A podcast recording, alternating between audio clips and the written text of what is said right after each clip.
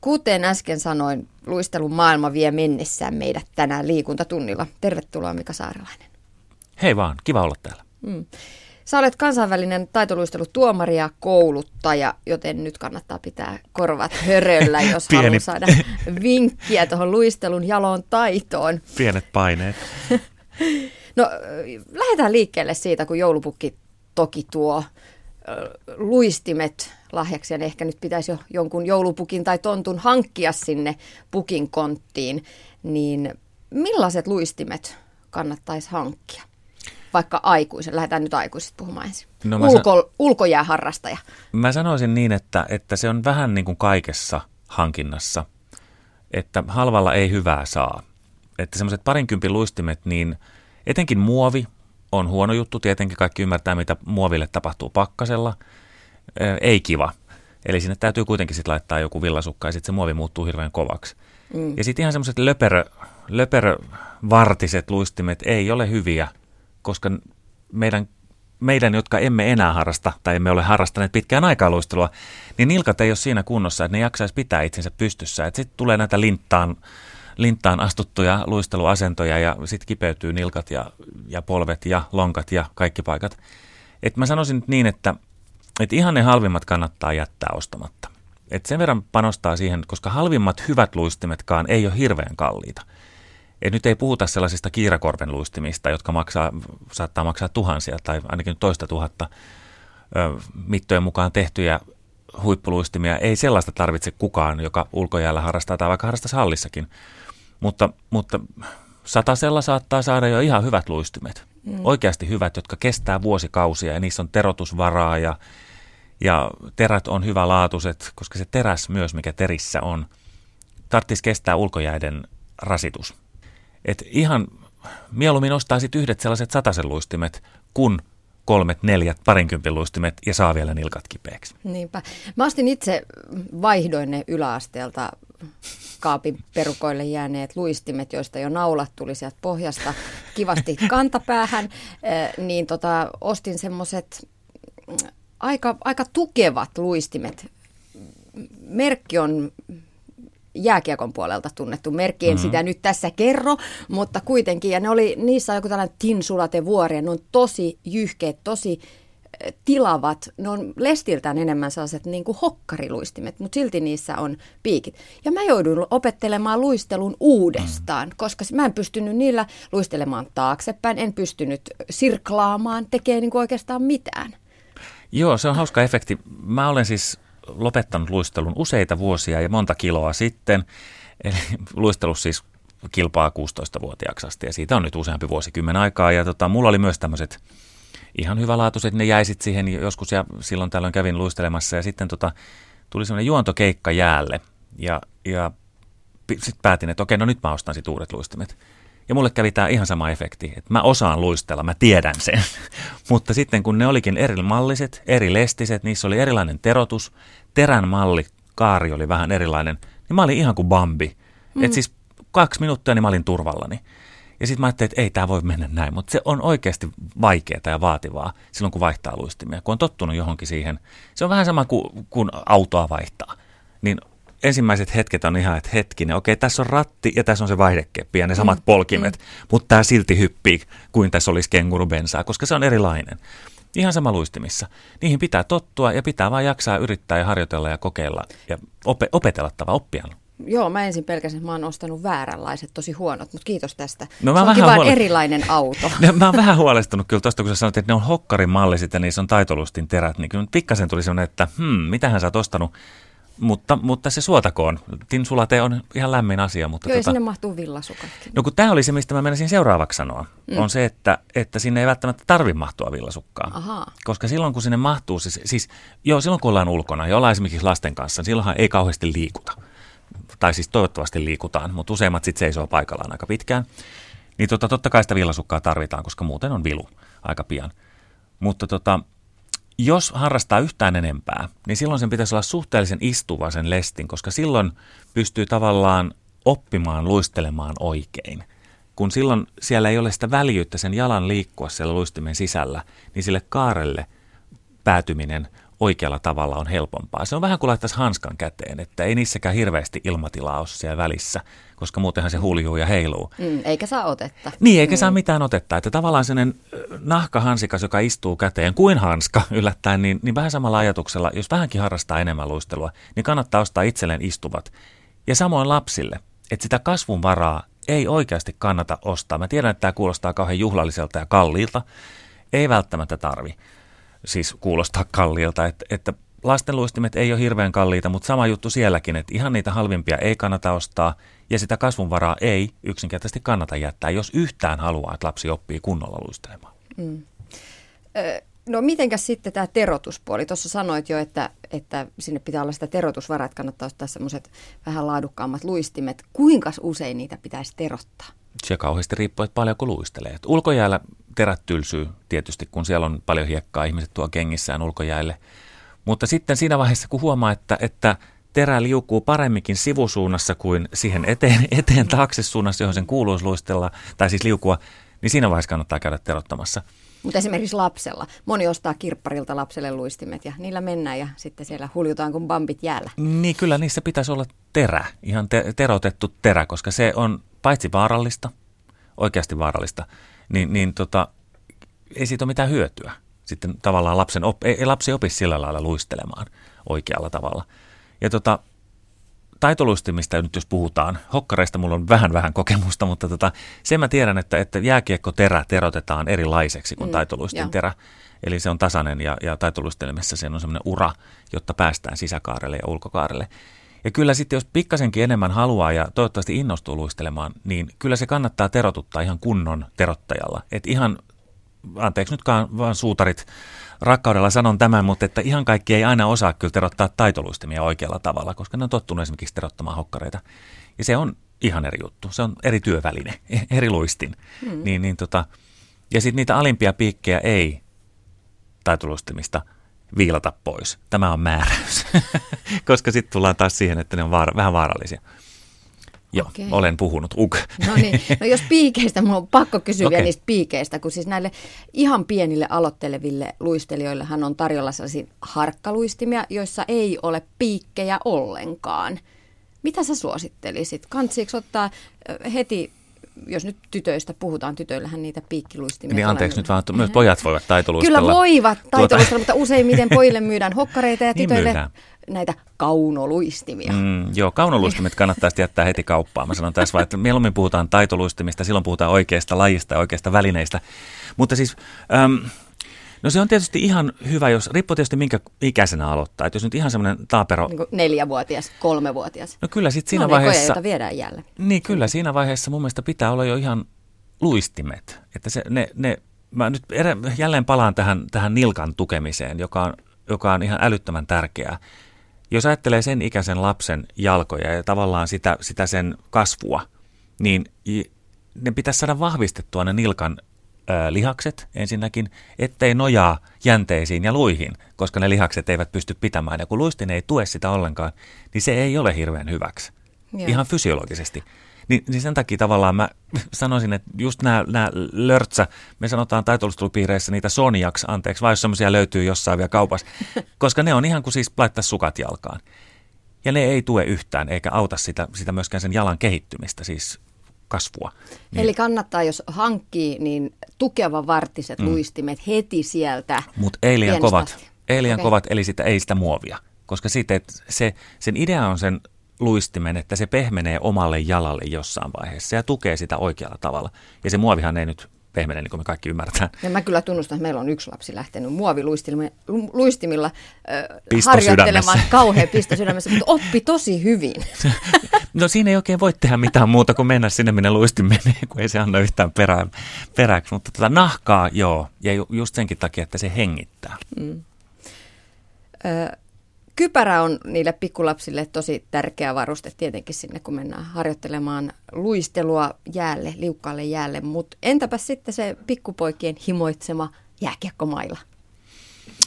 No joo, mä arvaan, että siinä vaiheessa kaikkien isien ja miksei äitienkin silmissä siintää se NHL ja tota, sitä kohti. Mutta ennen kuin NRiin pääsee, niin täytyy osata paitsi tietysti käyttää mailaa, mutta myöskin luistella. Ja aika usein mä törmään siihen, että, ja useimmiten se on meidän miesten haaste tai ongelma, voisin sanoa jopa ongelmaksi, että ajatellaan, että jos poika lähtee taitoluistelemaan, niin siitä tulee tyttömäinen. Se homma ei mene näin. Mm. Jääkiekkokouluissa osataan myös opettaa luistelua, totta kai. Mutta jos oikeasti katsotaan niitä, jotka nyt NRissä pelaa suomalaisia, Sean Bergenheimia tai Saku Koivua tai muita näitä, niin ne on käyneet kaikki taitoluistelukoulun. Ihan sen takia, että siellä oppii luistelemaan. Mm. Ja sitten otetaan se maila käteen. Ei niin, että ollaan tavallaan kolmella painopisteellä, eli kahdella luistimella ja mailalla. Hirveän usein näkee sitä, että, että myös me vanhemmat miehet varsinkin, niin tota, luistellaan tai luullaan, että me luistellaan hirveän hyvin ja sitten me nojataan siihen mailaan sillä että hyvä, että esimerkiksi poikki. Ja nyt mä tosiaan hieman liioittelen, mutta tota, kun luist, luistin te, tai luistelutekniikasta on ihan älyttömästi hyötyä, kun pelaa lätkää, jos osaa luistella. Mutta sitten jos ei oikein osaa luistella, niin, niin siitä mailasta kai hyötyy. Hmm. Et kyllä mä sanoisin, että, että pienet, pienet, kevyet, helpot luisteluharjoitteet, vaikka ne tulisi sieltä taitolustelun puolelta, niin niillä oppii aika hyvän perustekniikan ja sitten ottaa sen mailan siihen mukaan, niin se on tavallaan työvälineenä silloin siinä, että et, ei niin, että se on apuväline, jolla, joka auttaa luistelussa. Ei. Mm. No Mika Saarelainen, tosi monet seurat tarjoaa näitä luistelukouluja ja sieltä mm. saa ihan oikeita tekniikkaa, mutta on myös vanhempia, jotka haluaa opettaa itse lapselleen, sille pikku taaperolle sitä luistelua ja niitä alkeita. Ja onhan se tosi mukavaa myös niin kuin perheen on, yhdessäoloa. On, on. Millä tavalla, millaisin harjoittein voisi ihan tuollaista pientä kolme-neljävuotiaasta töpsöttelijää auttaa eteenpäin? No ihan ekana mä sanoisin, että se ei ainakaan auta, että itsellä on kengät jalassa siellä jäällä. Että ihan rohkeasti luistimet jalkaan ja mukaan sinne, koska sitten kun itse rupeaa miettimään, että okei, siitä edellisestä kerrasta saattaa olla 10, 20, 30, 40, ties kuinka monta kymmentä vuotta, kun on ollut jäällä, niin ihan samalla harjoitteella kun itse oppisi tavallaan luistelemaan. Miten pääsee siihen terän päälle, miten käyttää polvea – suorin polvin on kauhean vaikea luistella. Ja mä vannon, että mä oon nähnyt sitä yritystä monta, monta kertaa yleisöluistelutilaisuuksissa, missä ihmiset ihmettelee, että miten sä pystyt luistelemaan tollain. No kun mä koukistan ikään kuin polvea. Että se helpottaa hieman. Okay. Mutta mm. semmoinen, me sanotaan niitä pipareiksi, eli tämmöistä niin kuin mato, niin makkaraa. Niin makkaraa on niin, toinen, toinen termi. Niin kahden jalan päällä tavallaan, että oppii käyttämään sitä polvea, tekemään niitä makkaroita. Eli siis tuomaan luistimet vierekkäin ja sitten viemään niitä vähän eroon toisistaan ja samalla kokistaa polvea tuoda takaisin niitä. Oppii tavallaan sisä- ja ulko reittä käyttämään luistelussa. Ja sitten semmoista peruspotkun yhdellä jalalla uskaltamista – sen harjoittelemista, niin se auttaa hirveästi. Kannattaa ihan aikuisenakin kokeilla yrittää seistä yhdellä jalalla. Ei ole ihan helppoa. Mutta tota, lapsen kanssa kun harjoittelee, niin se on tosi kivaa. Ja nimenomaan se, että on itse myös luistimet jalassa, niin huomaa, että se, se on paljon helpompi neuvoa jollekin toiselle silloin, kun itse tuntee, että okei, tämä ei mekään ihan niin kuin mä sanoisin, koska mä itse tunnen se just sillä, sillä hetkellä. Et kengät pois, luistimet jalkaan jäälle ja sitten lapsia kädestä kiinni ja sitten mentiin. Mm. Ja sitä paitsi ne lapset tykkää sitä, kun vanhemmat tekee, ja kun ne on, osallistuu. Ja, niistä on, ihan, ja niistä on mm. ihan hirvittävän hauskaa nähdä, kun vanhemmat ei välttämättä olekaan ihan hirveän hyviä jossain asiassa. mm. No luistelu on aivan ihanaa puuhaa tuolla ulkojäälläkin, mutta tota, joskus iskee tekemisen puute, vähän tylsyys. Toki voi aina pelata, sehän on hauskaa, mutta mm. jos ei halua pelata sitä jääkiekoksi kutsuttua lajia, mikä nyt ei ehkä ihan jääkiekkoa ole, jos meikäläinen siellä pelailee, mutta tota, no, mutta se, on, se on hirveän hauskaa. Jonkinnäköistä peliä. Siis jääkiekko on hirveän hauskaa joo, pelata. Joo, tai siis jääpallo tätä, vai mikä se nyt mikä onkaan. se on, pipolätkää. Joo. Se on tosi hauskaa. Se on tosi hauskaa. Mutta mitäs muuta siellä voisi tehdä? No hippahan on ihan no, joo, maailman on paras. Kauheeta. Rusettiluistelu on kauhean hauskaa ja mä, tota, itse kun mä tuun jäätanssin maailmasta ja on paljon pyörinyt jäätanssijoiden kanssa, niin semmoisia vanhoja rusettiluistelu muistoja kauhean monet haluaa jakaa ja ne tykkäs ei tarvi nyt ehkä tehdä niitä rusetteja ja, ja etsiä paria, mutta sekin voi olla ihan kiva järjestää jossain jollain kentällä, vaikka hyvän tekeväisyystarkoituksessa ja tarjota sitä kuumaa mehua siellä jossain. Mm.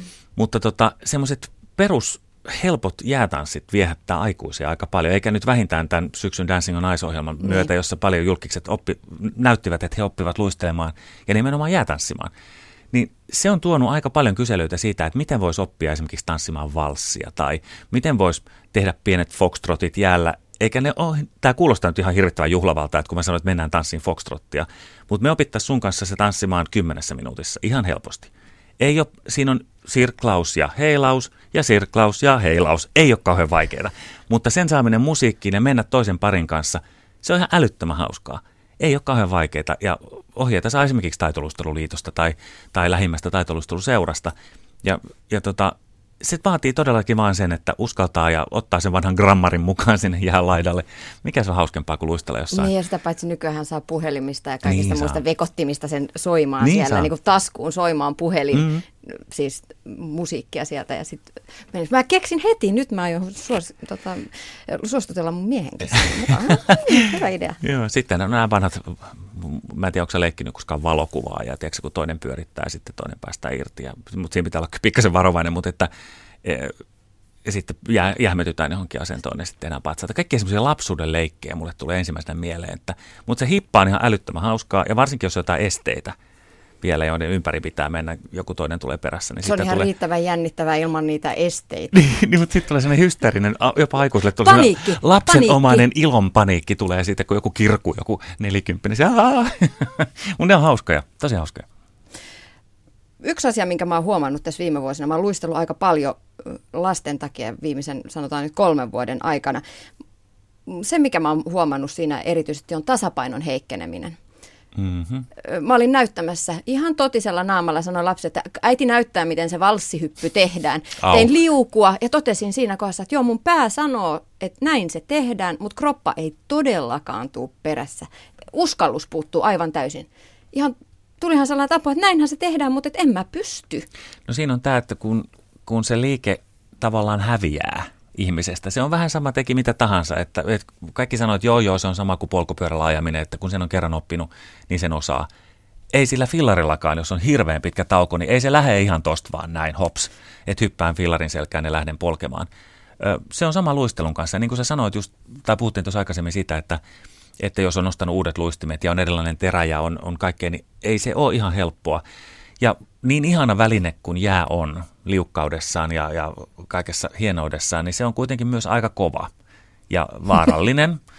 niin kuin nyt palaan tuohon Dancing on Iceen, jossa tuntui siltä, että onnettomuudesta onnettomuuteen mentiin, mutta että se on ihan totta, että jos ei tiedä ja lähtee yrittää vähän liian vaikeita, niin, niin kyllä se, se voi sattua pahastikin. Et, et sen takia kaatuminen on yksi semmoinen, mikä kannattaa opettaa ja joka opetetaan taitolustelukouluissa ja, ja myöskin jääkekokoulussa luistelukoulussa aika alussa, että pitää osata kaatua oikein jäällä. Että ei tarvitse pelätä sitä elementtiä, mutta tiedostaa sen, että se on kova. Ja jos siihen humahtaa jotenkin pahasti, niin kyllä siellä voi mennä poikkiluita tai, tai käsiä. Ja, ja nyt just kun mä kerron tämän, niin mä sanoin, että viimeksi kun mä oon ollut jäällä joskus oikein kunnolla jäällä, siis edellisillä luistimilla, niin 10-50 vuotta sitten, kaverin kanssa päätettiin tehdä tämmöinen skaba, että kumpi hyppää vaikeampia hyppyjä. joo, hyvä, että me päätetty, päädytty itse lasarettiin siitä, että joo, ei, ei hyvä idea, että älkää tehkö niin kuin minä teen, vaan tehkää niin kuin minä sanon, vanha kikka, mutta että, että siis kaatuminen kannattaa opetella ja sitten ottaa se oikeasti iisisti. Ja, ja niin, mm. ei siinä muuta mutta se tasapaino heikkenee vanhemmilla. Kyllä se heikkenee, joo, joo, joo. Ja siis se on ihan luonnollista, että sitten sen takia on tämä jäätanssineuvo aika hyvä, koska siinä on kaveri, johon voi tukeutua. ja sitten mennään molemmat kumoon, kun mennään kunnolla. Mutta se on ihan totta joo, että se häviää tavallaan se jään tuntu, kun ei siellä ole ollut. Mutta että mitä enemmän jäällä on ja mitä enemmän tavallaan löytää sitä omaa painopistettään uudestaan, koska kyllä mä nyt ajattelen itseäni, mä oon ollut siis varmaan 20 jos sen 25 kiloa laihempi silloin, kun mä oon luistellut. Kyllä painopiste on hieman alapainotteinen. Tällä hetkellä keskivartalopainotteinen, niin, tota, niin myöskin se painopiste häviää. Mm. Et ei, vaikka olisi kauheasti mielikuvissaan samanlainen kuin silloin oli 17-16-vuotiaana, niin ei sitä nyt ole. Ei ole. Ja sen löytäminen uudestaan kestää hetken. Niinpä. Tosiaan Mika Saarelainen, sä oot ollut tänä syksynä Dancing on Ice TV-ohjelmassa tuomaroimassa. Ideahan siinä oli se, että tutut että tämä oli sellainen tuttu tosi TV-formaatti, missä julkisuudesta tutut ihmiset laittoi itsensä likoon ja lähti opettelemaan jäätanssia. Yllätyitkö siitä, miten hyvin he oppi luistelemaan? Mä valehtelisin, jos mä sanoisin, että en yllättynyt. Joo, yllätyin. Mä, mä olin vähän miten mä nyt sanoisin, koko taitolustelupiiri tuntui olevan, siis jotka taitolustelussa olemme pyörineet enemmän tai vähemmän, mä siis ollut 30 vuotta mm. tuomarina mm. maailmalla ja Suomessa ja tota, kaikki oli vähän ehkä sillä nihkeitä tähän suhtautumaan, että no, katsotaan nyt, jos nyt oppii eteenpäin kahdella jalalla luistelemaan, niin hyvä näin. Nämä oli ne parhaat kommentit, mitä mä kuulin. Ja kyllä mä itsekin ajattelin vähän, että no, että katsotaan nyt, että viideohjelmahan tässä mennään tekemään, että toivottavasti oikeasti ne nyt oppii jotain. Tämä oli semmoinen vähän. Niin, koska siinä on taitoluistelussa jäätanssissa on tarkoitus pyrkiä ei koomisuuteen, vaan kauneuteen. Niin, no joo, ei se koomisuuskaan pahastaa, josta osaa oikealla niin, tavalla niin, tehdä. Niin. Mutta, tota, mutta sitten kun me oltiin, kun nämä oli harjoitellut nämä parit muutaman viikon, niin meillä oli ensimmäinen suora lähetys syyskuun lopussa, niin mä valehtelematta meinasin tuolilta pudota, kun mä ajattelin, että ei ole totta.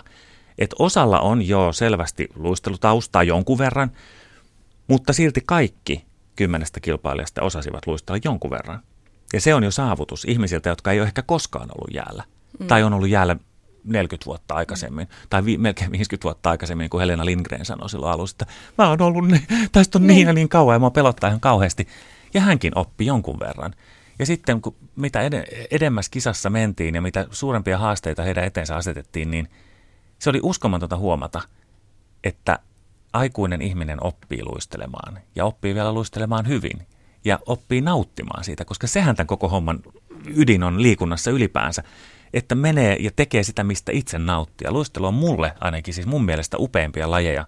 Siinä, että sitä voi harrastaa hallissa, esimerkiksi taitolusteluseuroissa on aikuisten harrasteryhmiä, tai sitten mennä, niin kuin puhuttiin tässä, niin ulkojäälle – tähtitaavaan alla suomalaisen hangen keskellä, mm. vaikka nyt sen valssin soidessa, niin onhan se ihan mieletön laji. Ja siinä on vauhti mukana, joka on ihan älyttömän makeeta. Ja, ja tota, sitten kun nämä ihmiset, itse nämä julkiskilpailijat huomasivat sen, että tämä on hieno laji ja uskalsivat antautua tavallaan, antautua jäälle, löysivät sen, että tässä, tässä nyt on tämä elementti ja tähän mä olen nyt mä olen tullut mm. sinuksi tavallaan sen jään kanssa. Niin se oli myös fantastinen elämys meille konkareille, jotka näemme näitä maailmanmestaruuskilpailusuorituksia. Mm. Niin niihin verrattuna, niin nämä oli ihan yhtä suuria elämyksiä. Ja se oli mulle todella suuri yllätys ja iloinen sellainen. Oli fantastista olla mukana sellaisessa ja nähdä ihmisten, ihmisten silmät. Mä itse asiassa törmäsin tänä aamuna Miss Suomen Sara Shafakin, joka kilpaili meillä. Hän oli Ylellä vierailemassa ja tota, kysyn sitten, että no mitä nyt muutama viikko kisan jälkeen. Joo, joo, joo, mä oon ollut justiin jäällä ja, ja mä oon oppinut piruetin ja se oli aivan täpinöissä. Mä ajattelin, että no niin, yksi hurahti, ainakin. Mikä siinä, kun aikuinen ihminen lähtee opettelemaan taitoluistelua, niin mitkä on semmoisia, sä tiedät, että mitä me yleensä tehdään väärin? Mistä joudutaan oppii pois? No jos mä nyt sanoisin... No ne oli ne jäykät polvet. No ne on ne jäykät polvet, joo, mutta ne on ehkä sitten se, että, että tota, se peruspotku on sellainen, joka on hirveän haasteellinen, että niin hyvin usein näkee taitoluistimia tai kaunolustimilla luistelevia useimmiten tyttöjä tai naisia, jotka potkii siis kärkipiikeillä. Mm. Ja sehän on, se ei ole luistelua. Sillä lailla on hirveän vaikea löytää kaarta – koska ei pääse tavallaan nimenomaan tänne kuuluisaan polveen, jota mä tässä TV-sarjassakin hoin ties kuinka monta kertaa peppu sisään ja polveen, joka tarkoittaa siis, että uskaltaa tavallaan koukistaa polvia, niin sinne ei pääse, jos potkii piikeellä. Että se pitää oppia tavallaan se semmoinen niin sanottu T-potku, eli takaluistin antaa vauhtia ja, ja kun sen oppii, se ei ole kauhean vaikea, mutta kun sen oppii, niin sen jälkeen tajuaa, miten hankalaa on luistella, jos potkii kärkipiikeellä. Tavallaan siitä pois oppiminen on ehkä semmoinen ensimmäinen askel löytää, löytää luistelun ja sen kaaren ja liuun oikea ilo. Aikuisten harrastaminen on tänä päivänä ilmiö. Mm-hmm. Käydään, eh, monet palaa ehkä lapsuuden harrastuksen pariin tai sitten oman lapsen myötä lähtee siitä lapsen harrastuksesta innostuneena mukaan tekemään jotain. Kuinka tuttu ilmiö tämä on luisteluseuroissa? Ihan hirveän tuttu tällä hetkellä, varsinkin tai viime vuosina etenkin siis muodostamaluistelun puolella, eli tämän taitoluistelun joukkuelajin puolella. Kun Suomi on maailman johtava maa kilpailuissa, meillä on siis kolme maailmanmestarijoukkuetta mm. pelkästään Suomessa, ei vain Suomen joukkue, vaan meillä on kolme eri joukkuetta, niin se on tuonut tietysti valtavasti harrastajia juuri siihen lajiin, ja se on enimmäkseen tyttöjen laji. Pojat saavat olla mukana joukkueessa ja voivat olla ihan hyvin, että se ei ole sillä lailla sukupuolirajoitteinen ja joka siinä mielessä on minusta mielenkiintoinen laji, että, että siinä ei ole hyötyä eikä haittaa on kumpaa sukupuolta tahansa. Että mm. Hirveän hyvä tiimihenki, mutta tämän, näiden nuorten harrastamisen myötä meille on syntynyt tämmöinen aikuisten kilpailusarja, joka on ihan siis kansainvälisesti arvostellaan aikuisjoukkueita. Ja meillä on Suomessa siis, mitähän mä nyt sanoisin, toista, pitkälti toista, olisiko 150 joukkuetta kaiken kaikkiaan. Oho. Jos ajattelee, että meillä on 6 miljoonaa ihmistä, niin se on aivan huikea määrä. Ja maailmalla ollaan todella kateellisia meille tästä. Niin t- meillä on aikuisjoukkueita parisen kymmentä, jotka on siis isiä ja äitejä, isosiskoja ja isoveliä, jotka on lähteneet mukaan lajiin ja hurahtaneet ihan totaalisesti. Et nyt se on paikotelle, osa ottaa sen vielä ihan huumorin kannalla ja se on hirvittävän hauska, suurin osa totta kai. Mutta sitten on näitä, jotka on vähän sillä että me kyllä halutaan voittaa noi, kun me hävittiin noille viimeksi. Sitten on alkanut pieni tämmöinen kilpailuhenki puskea päälle, eikä se nyt ole sinällään mitään pahaa, mutta ne harjoittelee jo parhaimmillaan parisen kertaa, kolmisen kertaa viikossa ja, ja ottavat sen sillä lailla tosissaan, mutta kuntoilun kannalta, koska luistelu on tosi hyvä yleiskunnon kohottajalaji. Mm. Siinä käyttää niin paljon erilaisia lihaksia, kun oppii luistelee oikein, että huomaa, että siis se on kunnon kohotuslaji, ihan siinä kuin lenkkeily tai uinti. Että, et, muodostumaluistelussa, jos vaan on mahdollista, koskaan mennä katsomaan muodostumaluistelu kilpailua, niin mä suosittelen lämpimästi menee katsomaan tämän aikuisten sarjan ainakin, koska se on ihan hirvittävän hauskaa. Ja se on niin monitasosta. Ja, ja tuomareilla on hauskaa ja yleisöllä on hauskaa ja luistelijalla on hauskaa. Ja sitten siellä on katsomossa nämä tyttäret ja pojat, jotka huutaa, että hyvä äiti tai hyvä Reino, kun joukkueessa on yksi mies. Ihan hirvittävän hauskaa yhteishengen luomista. Ja just tämä aikuisten harrastaminen on löytänyt ihan uuden ulottuvuuden. Mm, niinpä, niinpä. Mitä siellä aikuisten ryhmissä harjoitellaan, jos lähtisi lähtee aikuisten luisteluryhmään, kuinka nopeasti ruvetaan tekemään hyppyjä? No ei muodostamaluistelussa esimerkiksi tehdä hyppyjä, mutta tota, mut, mut, öm, ei nyt ihan ekana, sanotaan vaikka näin. Ei lähdetä tekemään sitä valssihyppyä, tämä on heti näyttää tyyppisesti, niin kuin sä, sanoit tuossa aikaisemmin, vaan, vaan siellä lähdetään siis ihan perusluistelutaidosta, ja sehän on hirvittävän paljon, no en nyt voi sanoa helpompaa, mutta on se vähän, vähän iisimpää, kun siinä on 16 luistelijaa, josta sä pidät tavallaan kiinni. Et ihan pienilläkin taidolla pysyy jo siinä joukkueen mukana. Ja se lähdetään ihan siis perusasioista, että opetellaan luistelemaan. Opetellaan luistelemaan oikein. Ja vaikka ei nyt haluaiskaan sitten jäädä ehkä siihen, siihen joukkueeseen kiinni, niin on aina olemassa aikuisten ihan luistelukouluja, samalla lailla kuin pienille mm. lapsille. Se on tekniikkaa. Ihan siinä kuin joku uintitekniikka tai juoksutekniikka. Ihan samalla lailla lähdetään perus, perusasioista. Ei ne ole tylsiä, ne on hirvittävän hauskoja sitten kun tulee niitä oivalluksia aika nopeasti, mm. kun huomaakin, että hei, mähän osaan liukua yhdellä jalalla tai mä osaan päästä päästä päähän kentällä ja ilman, että mä tarvin tukea. Niin, ja saati sitten, että osaa liukua yhdellä jalalla ja vaihtaa suuntaakin taaksepäin. Näinpä. Kuule, on monta eri tapaa vaihtaa suuntia ja jokainen niitä pitää harjoitella erikseen. Millaisia tavoitteita sun mielestä aikuisharrastaja voisi asettaa itselle? Liikuntahan on tänä päivänä moni liikuntaharrastus. Kaikki haluaa tavoitteita. No niin, mä tiedän, mutta jotenkin mä haluaisin ajatella niin, että luistelu, tai siis ylipäänsä liikunta, olisi sellainen, jota olisi ihan kiva harrastaa. Olla vaan siinä hetkessä, tavallaan nauttia siitä tunteesta, minkä liikuntaharjoite tuo. On se sitten lenkki tai, tai uintimatka tai luisteluharjoitus. Luistelussa ei ole, toki pikaluistelussa on pitkiä matkoja, joita voi asetella sitten näitä matkoja, mutta mä jotenkin haluaisin päästä semmoisesta suorituskeskeisestä harrastamisesta tai urheilemisesta, enemmän juuri siihen, että tämä on nautinto olla siinä ja nauttia siitä endorfiinista, minkä liikunta aiheuttaa. Ja, ja esimerkiksi nyt sitä tähtitaivaasta tai kirpeästä pakkasilmasta, jossa voi luistella. Se on ihan fantastinen tunne. Pelkästään olla siinä ja tajuta, että mä osaan tämän, mä osaan luistella. Tai mä osaan juosta, tai mä osaan uida, tai mitä, mitä tahansa, mutta että, että mä en ainakaan asettaisi muuta kuin sen, että ehkä ensin kahdella jalalla ja sitten yhdellä jalalla ja sitten jo vähän käännöksiä ja sitten mennäänkin jo melkein valssia hmm. parin kanssa tai voi yksinkin. Hyvä. Kiitos vierailusta, Mika. Kiitos.